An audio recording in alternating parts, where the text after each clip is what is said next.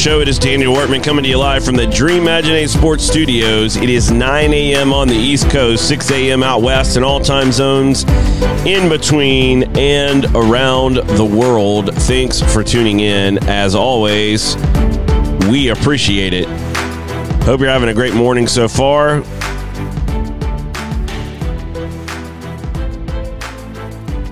Coming up here in just uh, a few minutes, uh, we are going to bring you a a conversation, a little bit of an interview with some of the the players from the squad that I coach, and uh, wanted to uh, kind of do a little Q and A with them about how they're coping with um, not being able to come to team training. What are they doing at home? And I think you're going to get a lot of honest answers and feedback.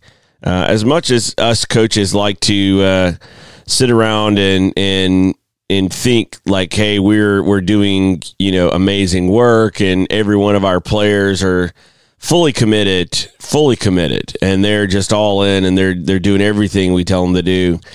Uh, the truth is that they're kids, and especially these these players, they're nine and ten years old, and you know they're they're they're figuring this thing out, and uh, it's a you you're going to hear their their feedback and their thoughts of you know what they're doing, how they're spending their time, etc. Uh, and I think it will be a little insightful uh, for those of you who, you know, maybe you maybe you're hoping uh, for for one you know aspect, but the truth is it's it's probably a spectrum, which is uh, I think a, a good picture of what you will see uh, these are not the whole team. It's probably about half of our, our team, our squad. Um, and uh, so, it, you know, it's, it's a, a good sampling representation uh, of the entire squad that uh, is on this um, on this conference call. It was a Zoom meeting that we that we do uh, a couple nights a week to just to stay in touch and uh, for the players to get to hang out uh, and so this is just part of that meeting last night where I actually did a Q&A session with them uh, during um, you know during that time. So um, if you would like to uh, during the show uh, any day, you can text your questions to one 789 8844 Email questions to team at wrk.mn or send your Twitter DM questions to Daniel Workman at Daniel Workman. DMs are open. And as always, you can watch on danielworkman.com forward slash watch. So uh, those are the options where you can send in some thoughts.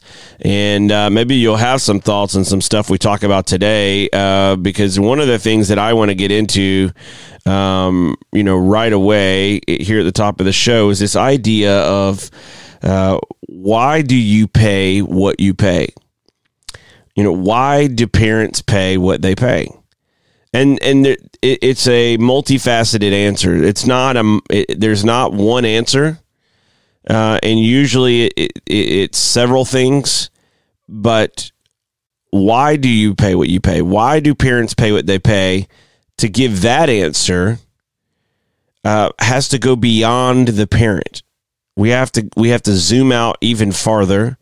We have to start to look at the club we have to start to look at the ecosystem, the structure at which the club uh, is involved, participates in, etc. And then ultimately, we have to look at who's responsible. And, and, and that's the federation. But there are other factors that you may not have thought about. Why do I pay what I pay?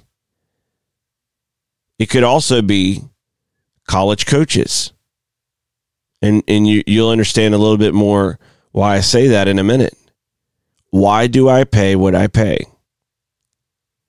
Now, for American parents, if you're sitting here wondering why you pay what you pay and and and you've never thought about it, maybe you're wondering do parents around the world pay what I pay?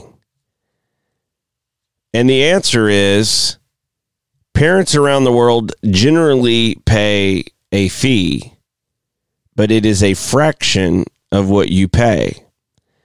And it's also categorized in a different way. And this is another piece of this why do I pay what I pay conversation that needs to be considered. When you're uh, playing in other parts of the world, you typically don't pay for a program. So when you're wondering why do I pay what I pay, you're not you, your parent that's in another country, they are paying what they pay to be a member of a club. And with that membership, they get access to programming. They get access to membership in the club. That includes oftentimes voting rights within the club, access to a facility with a club. So you're paying for access to a multi, multitude of things. When when you look at why I pay what I pay in the United States, when you're a parent, what you're paying for is one of the factors. Are you paying to be a member of a club? Or are you paying programming fees?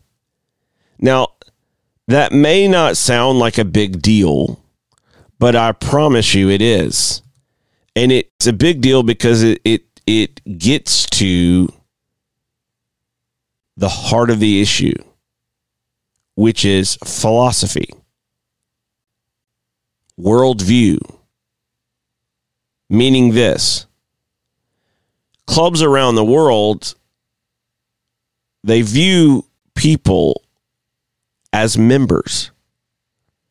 And sometimes you have clubs and leagues like in Germany for example where members must own 50% plus 1 of their club that some wealthy person cannot own the majority stake in the club.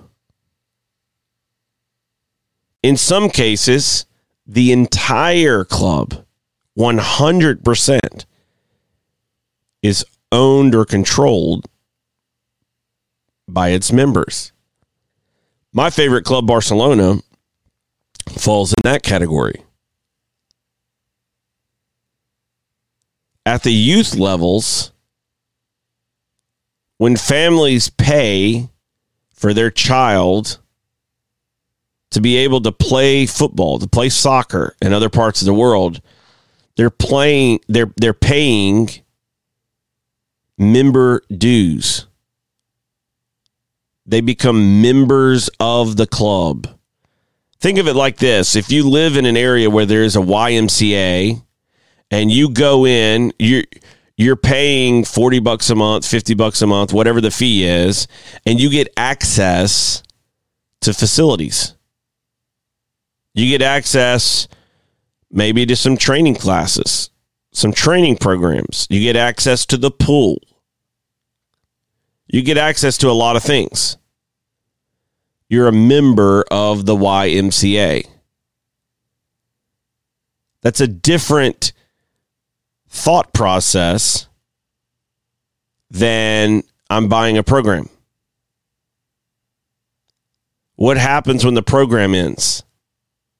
Access is over. It also means that when I'm buying a program, like what often happens in the United States, families, parents, their time, association, emotional investment in the club, the organization ends. Why? Because the relationship was not built to last. It was built on a transaction. So most families in America are paying to access programming not to be part of the club. They don't necessarily get voting rights when they're when they pay their membership fees because they're paying for programming. We're going to play with this team or with this club from August until November. And after that, we're not going to, to pay anything else. And we're also not going to participate in anything else. That's not really a club. That's a sports organization who runs programming, i.e., teams that play in some sort of competition, maybe tournaments, maybe a league, maybe a combination of the both. It's not a club. You're not getting access to facilities. You're not getting access to to voting rights. You're not feeling part of the community. You are paying a fee to get access to a, to a program and when the program's over, you're done and you move on. It's a it's a subtle distinction, but it matters. Another aspect of why do I pay what I pay? Why do families in America pay what they pay? We have to look at the amount that you pay. This is another big factor. Families around the world are not paying hundreds and hundreds, thousands and thousands of dollars. A typical Dutch family to pay for their child's membership to the club, which gives them access to the clubhouse and the locker rooms and the the the programming, the teams, the competition, etc.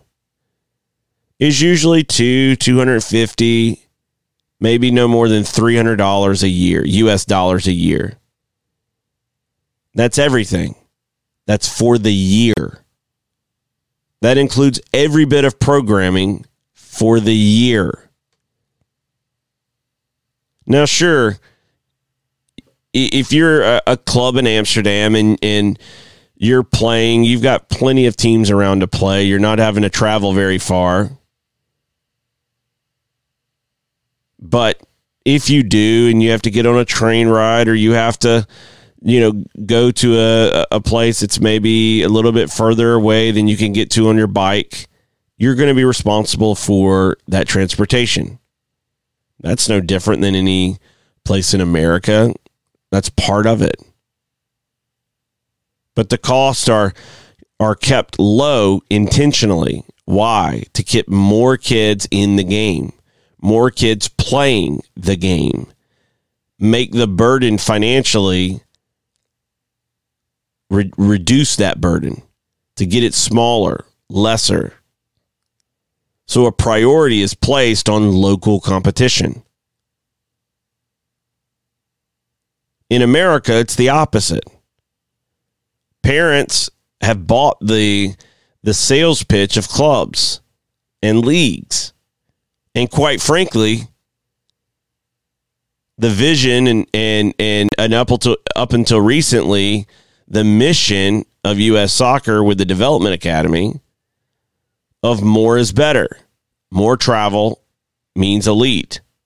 More money we pay equals elite. The more hotels we stay in means elite. The more flights we take means elite. When you look at an American family and the ecosystem it's not built around or predicated on reducing travel. It's not built on keeping the fees as manageable as possible for all families. You're not buying a membership, as we spoke about a moment ago. You're buying access to programming. And with that, it's a much higher cost. And there are a bunch of add on fees that aren't baked into the price. For example, every time you travel, that's coming out of your pocket because you're often not just paying for your hotel and your travel, you're also having to chip in and pay fees to the club, which may cover the coaches' travel, and the co- and the clubs make money off of that as well. So in America, why do parents pay what they pay? It goes beyond just a simple black and white, well, they charge too much. But why? It's the ecosystem. But why? Because of bad leadership. Where? It starts at the top with the federation. Now, how do college coaches factor into this whole scenario? College coaches factor into this um, by the fact that they have budgets, they have constraints about where they can get to. And U.S. soccer has not done its job in scouting America. They have very few scouts for the amount of people in this country, the geography of this country, and and therefore it's it's not like you could just go online and get an accurate database or talk to a scout and say, hey, you know, are, are they going to get a realistic shot at this, you know, pro team or getting a pro contract at 18? Um, yes, no, okay. Well, you know, you know, do you what kind of player do you think they are? There, there's no database to go to if you're a college coach that can really cover the entire country. Can you find some things? Sure. Can you get some information? Sure. Part of that depends on where you live. What's close by? What's what's something you can get to and touch and feel and see for yourself? Network. Maybe you're in an area where US soccer has deemed it's important, i.e., MLS academies, MLS teams,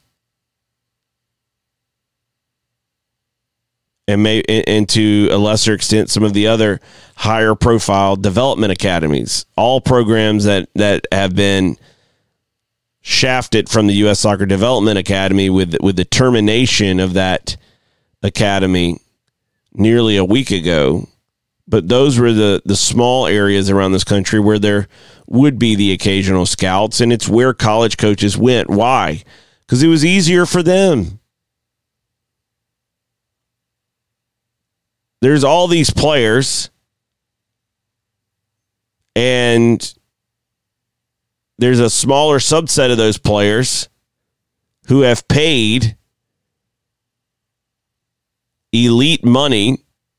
They're not necessarily the elite players, but they're going to go and try to find the best players out of that group. Why? Because they know those families can afford college.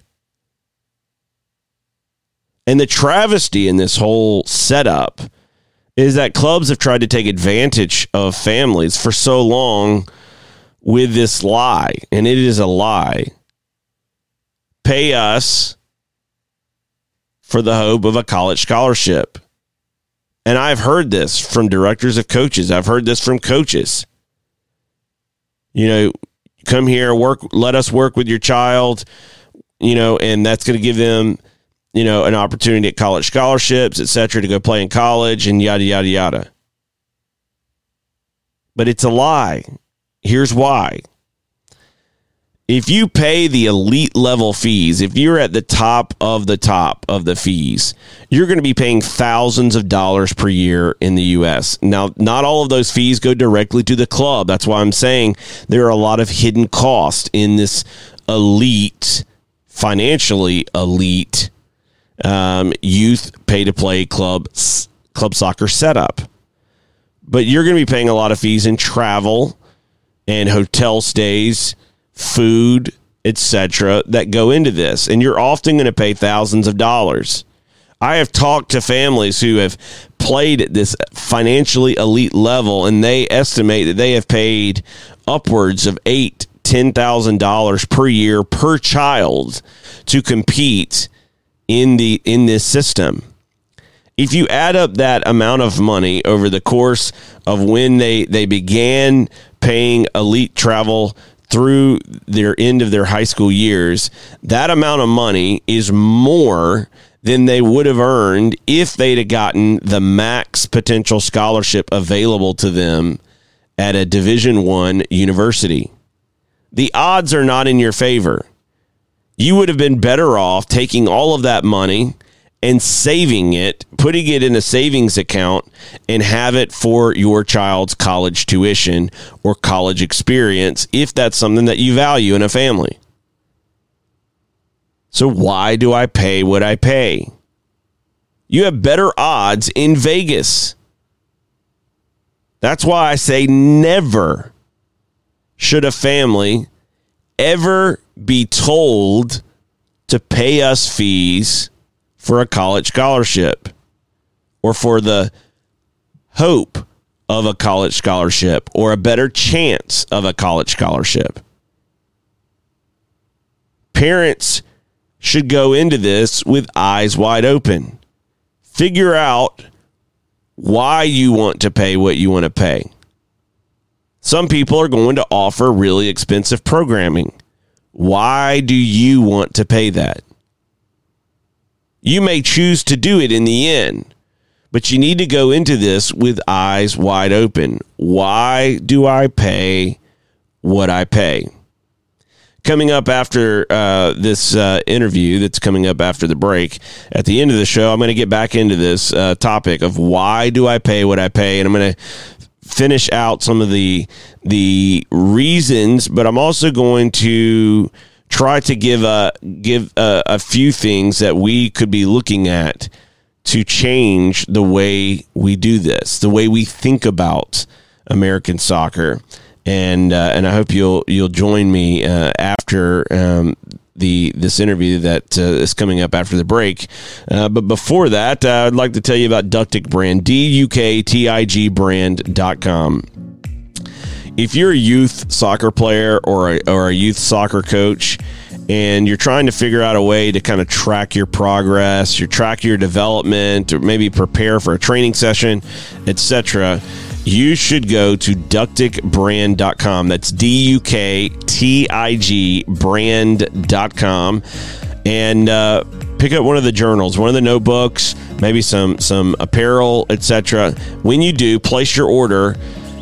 Use promo code DW Show. You'll get 10% off of that order at duktigbrand.com. We'll be right back after this.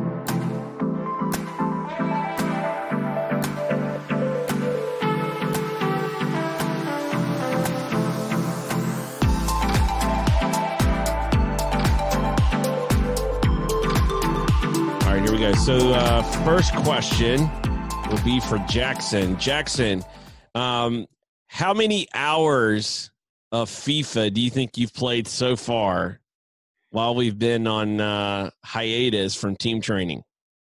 I would say at least three or four hours.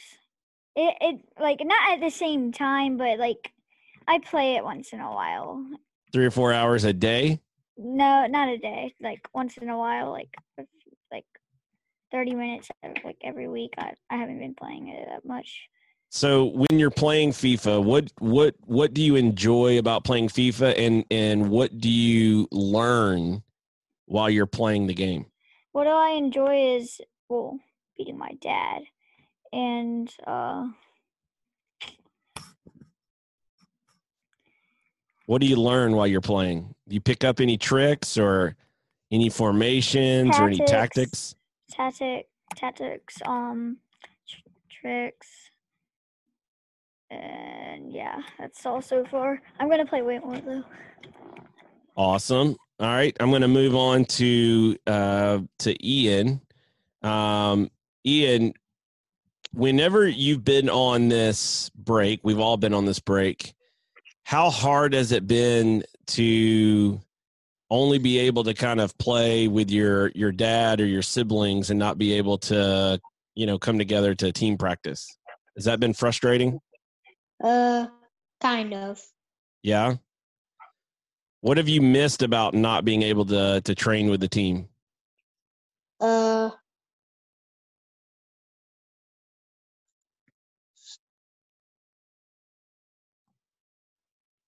playing with them. Playing with them, seeing them.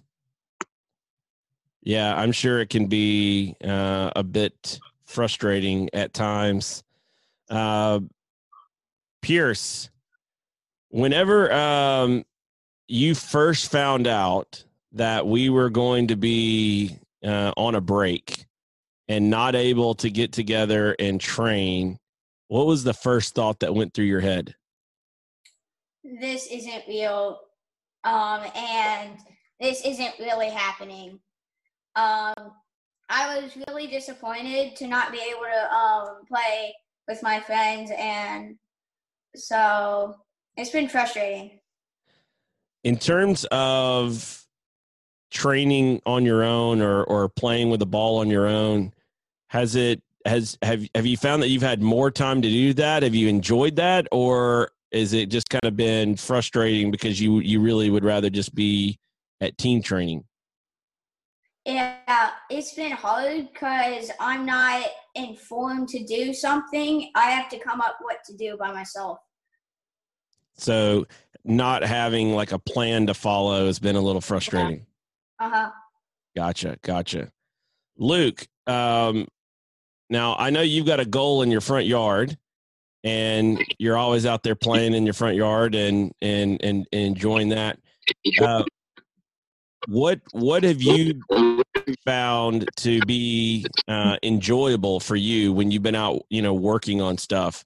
Has it been your shooting? Like how, how how many hours a day or minutes a day do you think you get out there in your yard and, and play and shoot on the goal? Like 30 about 30 minutes. And yeah. it has that has has the inability to come to training. Has that been frustrating? Yeah. What do you miss about coming to team training? Like playing games scrimmages seeing my friends. All right. Um alex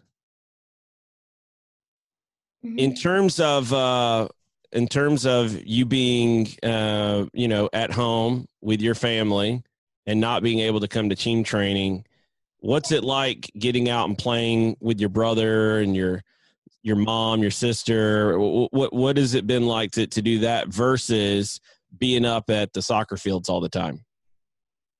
Mm, it's fun playing with my brothers but sometimes there's not really like a challenge in them sometimes it feels a little easy.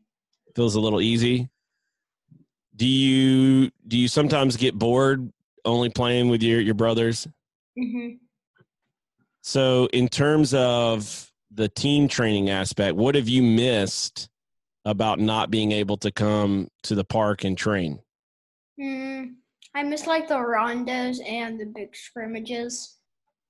Okay, cool. Jace, um, in terms Yeah. of in in terms of uh, you know this this whole situation, we're all kind of social distancing and on lockdown uh, and not really able to get out and do what we want. What what is uh, something that you have in, tried to do uh, while you've not been able to come and train? Have you been able to get Uh, out and do any so- training on your own? Uh, my brother and me would go to the end of the neighborhood and back jogging. It would be like three miles or two, and we would do it every day.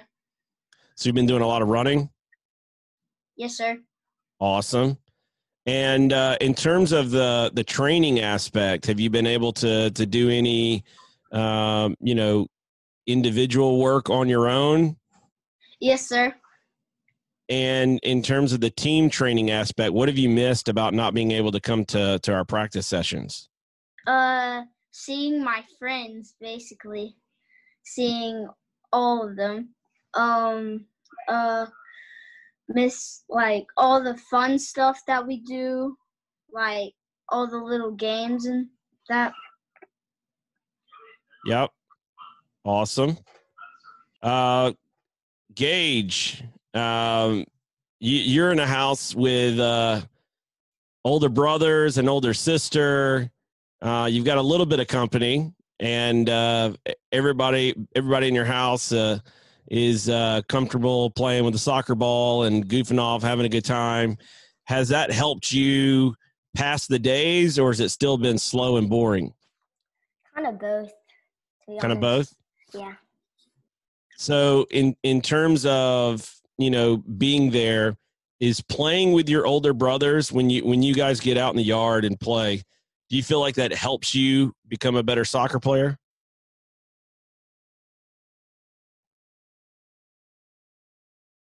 Did we lose Gage?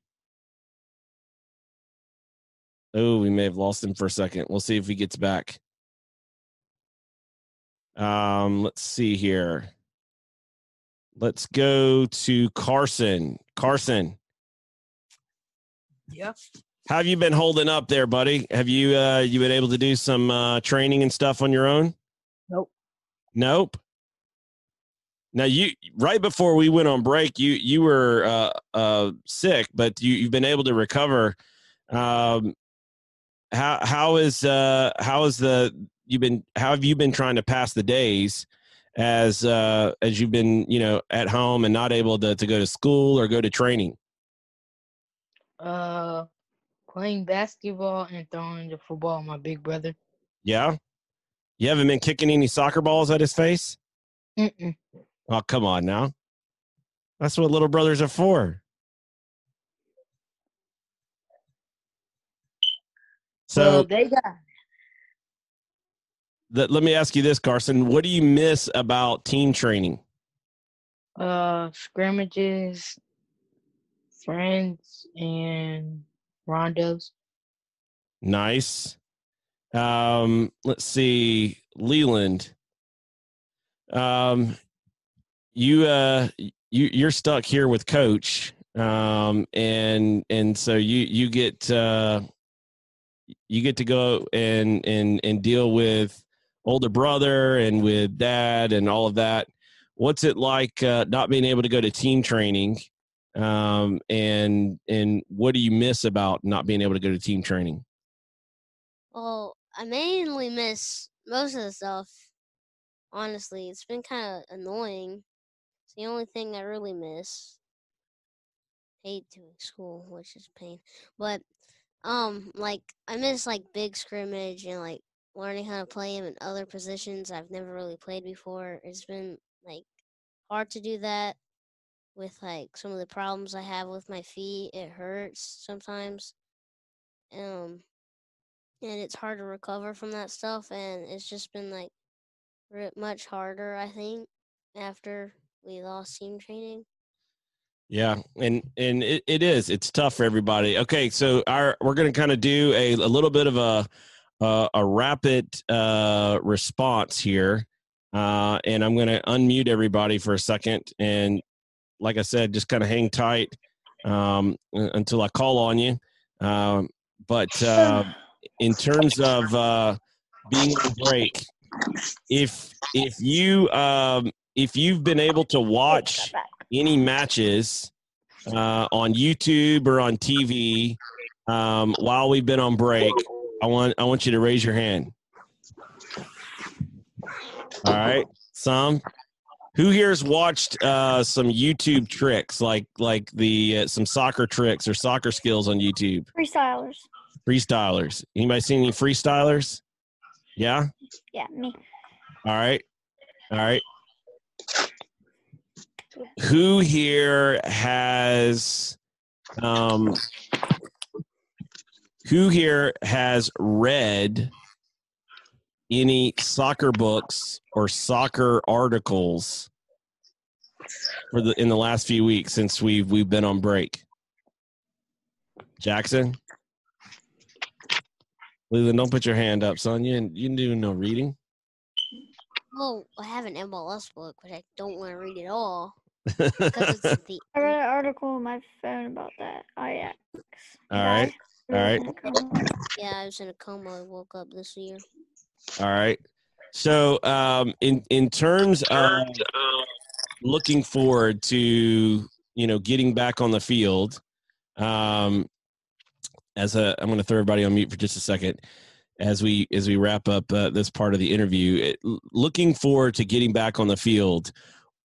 What this is going to be the question for everybody. So think about your answer. I'm going to go through, and this will be our, our last kind of rapid fire uh, part of the of the interview. And and and the question is this: What do you most look forward to when you get to get back on the field to practice? Okay, so what are you excited about when being able to get back to training with your teammates? Okay, so I'm just going to kind of randomly go through and uh, and and get get the answers. Um, and I'm going to unmute everybody. Uh, Carson, what do you most look forward to back onto the field? Uh, Ah, scrimmages. Scrimmages. All right. Let's see here. Um, what is that? It's Luke. let me do this. I'm gonna I'm gonna put you guys back on mute again because some somebody doesn't have headphones, so it's giving some feedback. Uh, let's see, Jace. What do you most look forward to getting back on the field? Uh, playing the little games that we play all the time, like the little fields and like with the little goals and that stuff. Okay. Gauntlet. Cool. Jackson, how about you? What do you most look forward to getting back on the field? Let's see. You're muted. It is not letting. All right, Oh, there you go. Uh, seeing my teammates and um, uh, getting back and start playing like games and start practicing uh again. Okay, cool. Gage, how about you? Um, what do you what do you most look forward to um, in terms of getting back to to training, getting back on the field? Let's see here. You there? Yeah. All right. What do you Uh, most look forward to? like the rondos and stuff and the scrimmages and just hang out with my teammates. All right. Awesome. Um, let's see here. Ian, what do you most look forward to getting back uh, to training? Seeing my fr- teammates and playing scrimmages. Awesome. Uh, in terms of, let's see here, Alex.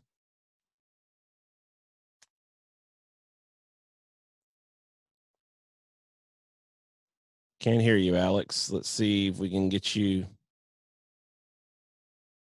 You talking, Alex? Yeah. Okay. What do you look forward to getting back to practice? Mm, spending time with my teammates, practicing moves, rondos, and scrimmages. Awesome. All right. Uh, let's see here. Luke, what do you look forward to uh, getting back to training, getting back to on the field? Improving with my teammates, improving as a team, and scrimmages. Awesome.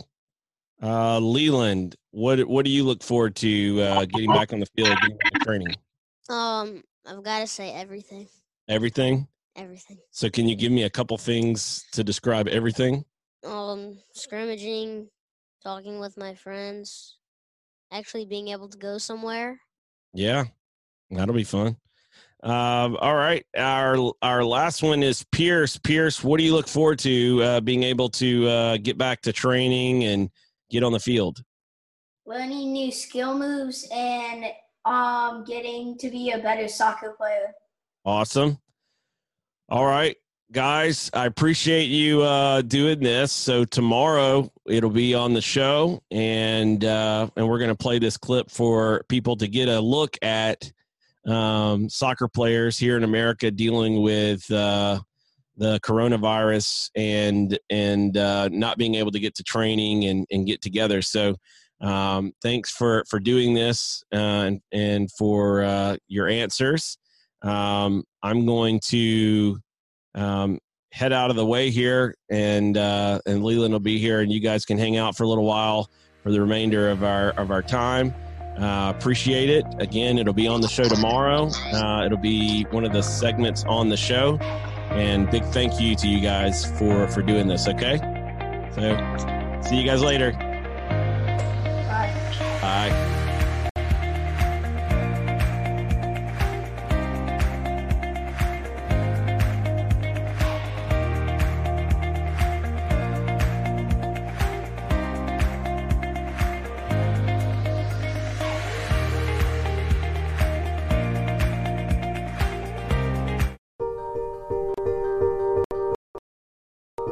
No one, no man, no woman, no child should ever have to drink green water with bugs, with algae, with disease in it. Bad water and a lack of toilets kills more people than all the wars in the world. We know how to bring clean drinking water right now to every single person on earth. And when you can bring water into communities, it truly transforms them, it changes everything. Or you could know that you'd made a difference. You could know that you had truly impacted the life of a family, of a community, of a region. There was either clean water or there wasn't. We believe in a world where every single person has clean and safe water to drink, and we will continue fighting until that happens.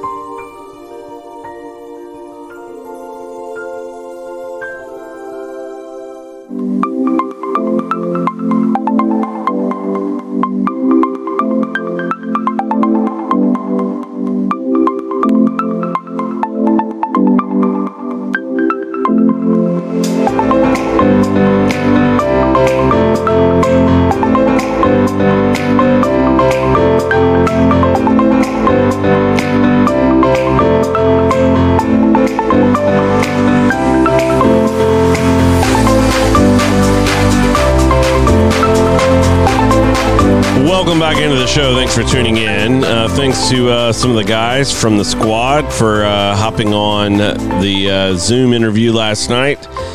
I hope you uh, enjoyed that and and gleaned a little insight from some of these youth players around the country who are you know trying to figure it out. They're trying to figure out how to. Um, you know, get through each day right now where everything's different and they can't get together and they can't hang out. I think one of the things that you you probably heard was uh, a lot of the sentiment was, man, we just we would really like to see our friends and hang out and and and play and and you you heard a lot of the um uh, comments surrounding you know what they missed about training in, in the you know the the competition, the competing, and the games and the rondos and the different aspects, the activities uh, that we do. But um, you know, I think I think that is uh, probably a good insight into what a lot of youth players are feeling at the moment. You know, they they're trying to figure out what to do on their own. They really wish they could get back together with their teammates and you know making adjustments to day to day life uh, at the same time, and um, and and so you know there are things that that these players and other players can do to get better. Um, there are things that they can do to learn, um, and some of that right now is you know watching matches, watching clips uh, of film. It's getting out, you know, alone, ball on a wall, uh, pass with a um, a sibling or a parent. It uh, it may be you know juggling in your driveway, uh, in in your bedroom, uh, working on skill moves. There's there's there's all sorts of things that you can do in isolation. Uh, activities that you can do in isolation, and it's gonna and they're gonna make you better players. Uh, but it, it, it never makes up for the fact that you want to see your buddies and you want to hang out with your friends and you want to get back on the field and you want to play, etc. And uh, I just thought that'd be a nice little reminder to all of us. Uh, it's not just um, it's not just coaches. It's not just uh, adults or administrators or you know employees with jobs. You know that everybody's talking about it. You know th- these kids uh, need a voice too, and and I felt like it would be a good time to to uh, to have them kind of share some of their ideas and their thoughts about their own world, their own lives, and maybe we could all learn something uh, at the same time. As always, you can uh, text your questions into 1 789 8844. Email those questions to team at wrk.mn or send your Twitter DM questions to at Daniel Workman. Uh, DMs are open. And as always, you can find ways to watch the show at danielworkman.com forward slash watch. So to pick up kind of where we were before we went to break, um, just want to uh, kind of give you a little bit of a refresher. One of the things we were talking about is why do I pay what I pay? Why, as a parent, am I paying what I'm paying? And and so we were we were looking at you know the, the some of the motivations of the parent, which we're going to get more into right now. Um, we're the the system, the ecosystem, the club, um, and ultimately the those that are responsible for the the system level, which has massive in, uh, effects on each family is the federation, the United States Soccer Federation, which is the the national governing body for the sport of soccer in this country, and it has been uh, for over a hundred years. And this is the system and the lack of leadership they have left us with. And and in in that vacuum, we have seen a, a you know a three eyed monster, um, which is really really expensive, pay to play soccer uh, flourish in this country. And when I say flourish, I mean like grow and exist. I don't mean flourish in a positive standpoint. It's not good for the game that this money is is is in being injected into the game in this way. And uh, and I'll and I'll get back to that point in a minute there are ways that I, I would love to see this money injected into the game that would get us more focused on the good things, the right things, and would actually help American soccer. What we're doing right now is is not beneficial for the game. The ecosystem that we have, where parents pay hundreds, if not thousands of dollars a year for their kids to play, is is often tied to programming, not to membership. And this is a big key distinction here. You don't have a voice other than the check that you write to a club. For most parents in this country, You're not paying membership fees, membership dues, you're paying programming fees.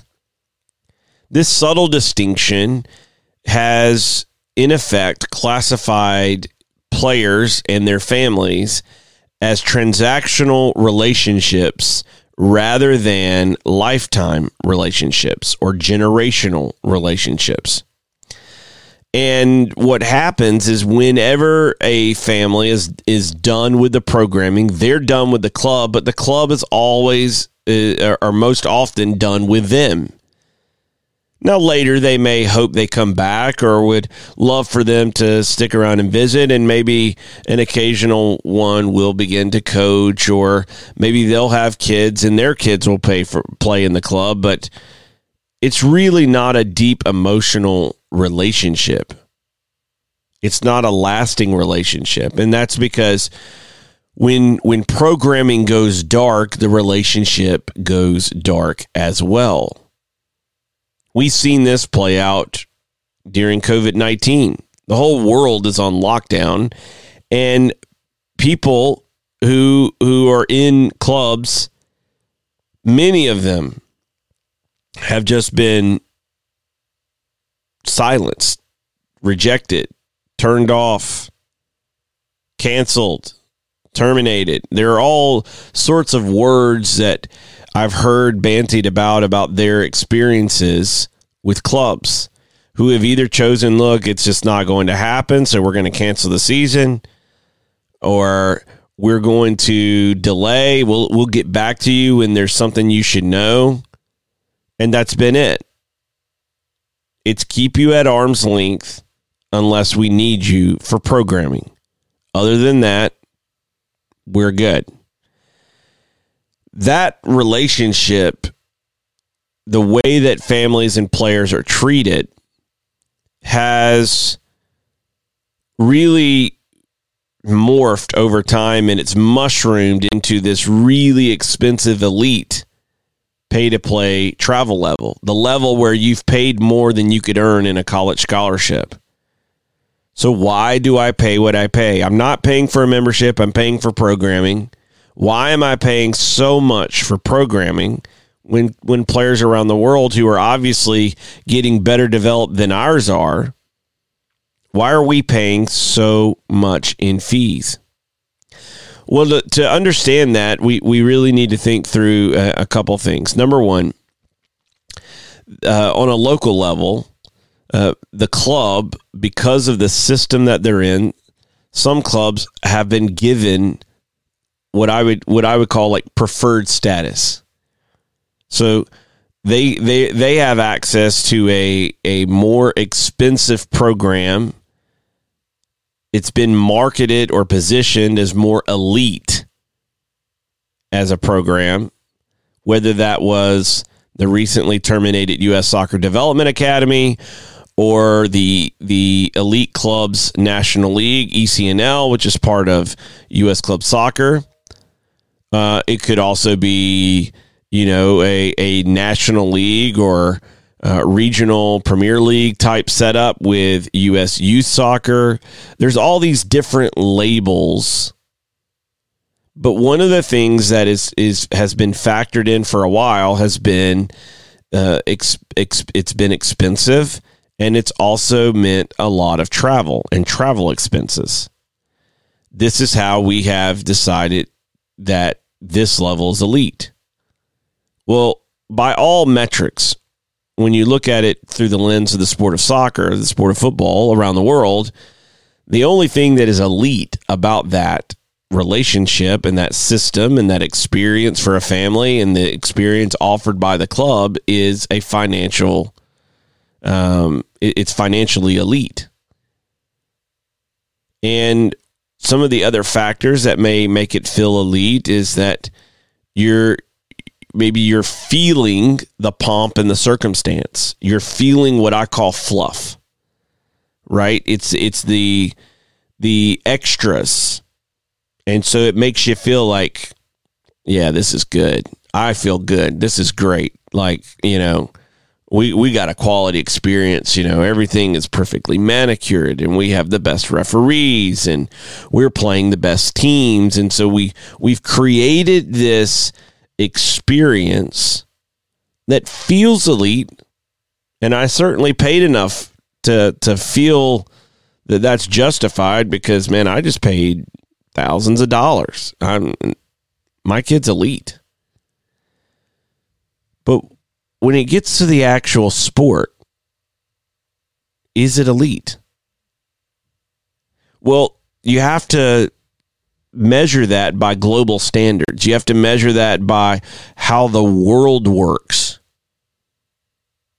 And by any standard, we're not elite. Our our system is not elite.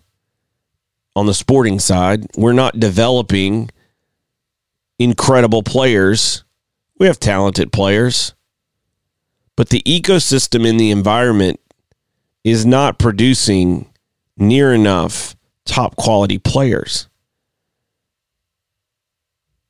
For a country this size, we should be having hundreds of really good players and dozens of elite on a world stage level players. That's what we should be doing. We've never come close to achieving that as a country, and we aren't right now. So, why do I pay what I pay? Why am I paying these fees? So, on a local level, the club has been going around with marketing pitches about, you know, this is this is the best, and this gives you access to this, and this is exclusionary. Where does where does this philosophy come from? It comes from the Federation. The Federation has operated because it has failed to produce quality at scale. Instead, they chose to go a different route. We're not going to produce quality at scale, so we are going to limit access to give the illusion of quality. This is called artificial scarcity.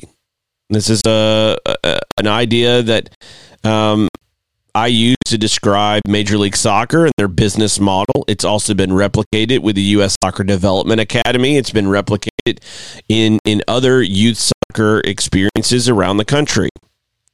Clubs themselves in their own communities, if they don't have a lot of competition, will often use this same tactic to get families to pay them money. Well, we're the only show in town, or we're the main show in town. If you want to play at a high level, you must pay our fees and play with us. Artificial scarcity, exclusionary practices. So, this starts at the federation level. So, here's a, a few things to wrap up the show today that could could be done that we could do across this country to change this, to make it better. When it comes to parents, instead of paying fees for programming, work with your local clubs to reorient the way relationships are developed and maintained between families and clubs. If I'm going to pay thousands of dollars per year I need to be a member with a vote and a say. And in many cases, for that amount of money, I probably should own a share in the club. Something that has an asset value. Another thing that could be done is for clubs to work with other clubs and regionalize and localize as much as possible competition. Don't drive past two or three or four clubs to go play a club five hours away just because they're in a different league than the other three clubs you passed. Find ways to work together, be more cooperative. If Barcelona is okay playing in their region, in their little part of Spain at the youth level, we shouldn't be getting on airplanes and flying across the country at 14, 15, 16 years old to play one or two games. It's absurd. At a federation level, they could be looking at actually leading. Where they got the development academy wrong is they they made it exclusionary. They kept people out. They created artificial scarcity unnecessarily. I argue and have been saying this since the news of the termination of the DA came out that the the, the federation didn't go far enough with the development academy. They should have made it accessible to everyone everywhere. By doing that, you build regional competitions around the country. And you might have one national competition at the end, but you reduce travel and expenses for families. And by doing all of this, we can begin to get the money that's already in the game. It's in it's in the billions of dollars in the youth soccer space. If we could get those families reorienting that money into ownership of the club, membership in the club, and changing our relationships from transactional to generational, we can slowly and organically over time begin to change the way the entire country views the sport, the way we're involved in the sport, invested in the sport, and ultimately, ultimately, get the development of our youth back to the number one priority rather than the focus on their bank accounts. That is our show for today. Thanks for watching. We appreciate it as always. You can watch uh, and find ways to watch at danielworkman.com forward slash watch. Thanks for watching. We'll see everyone again tomorrow.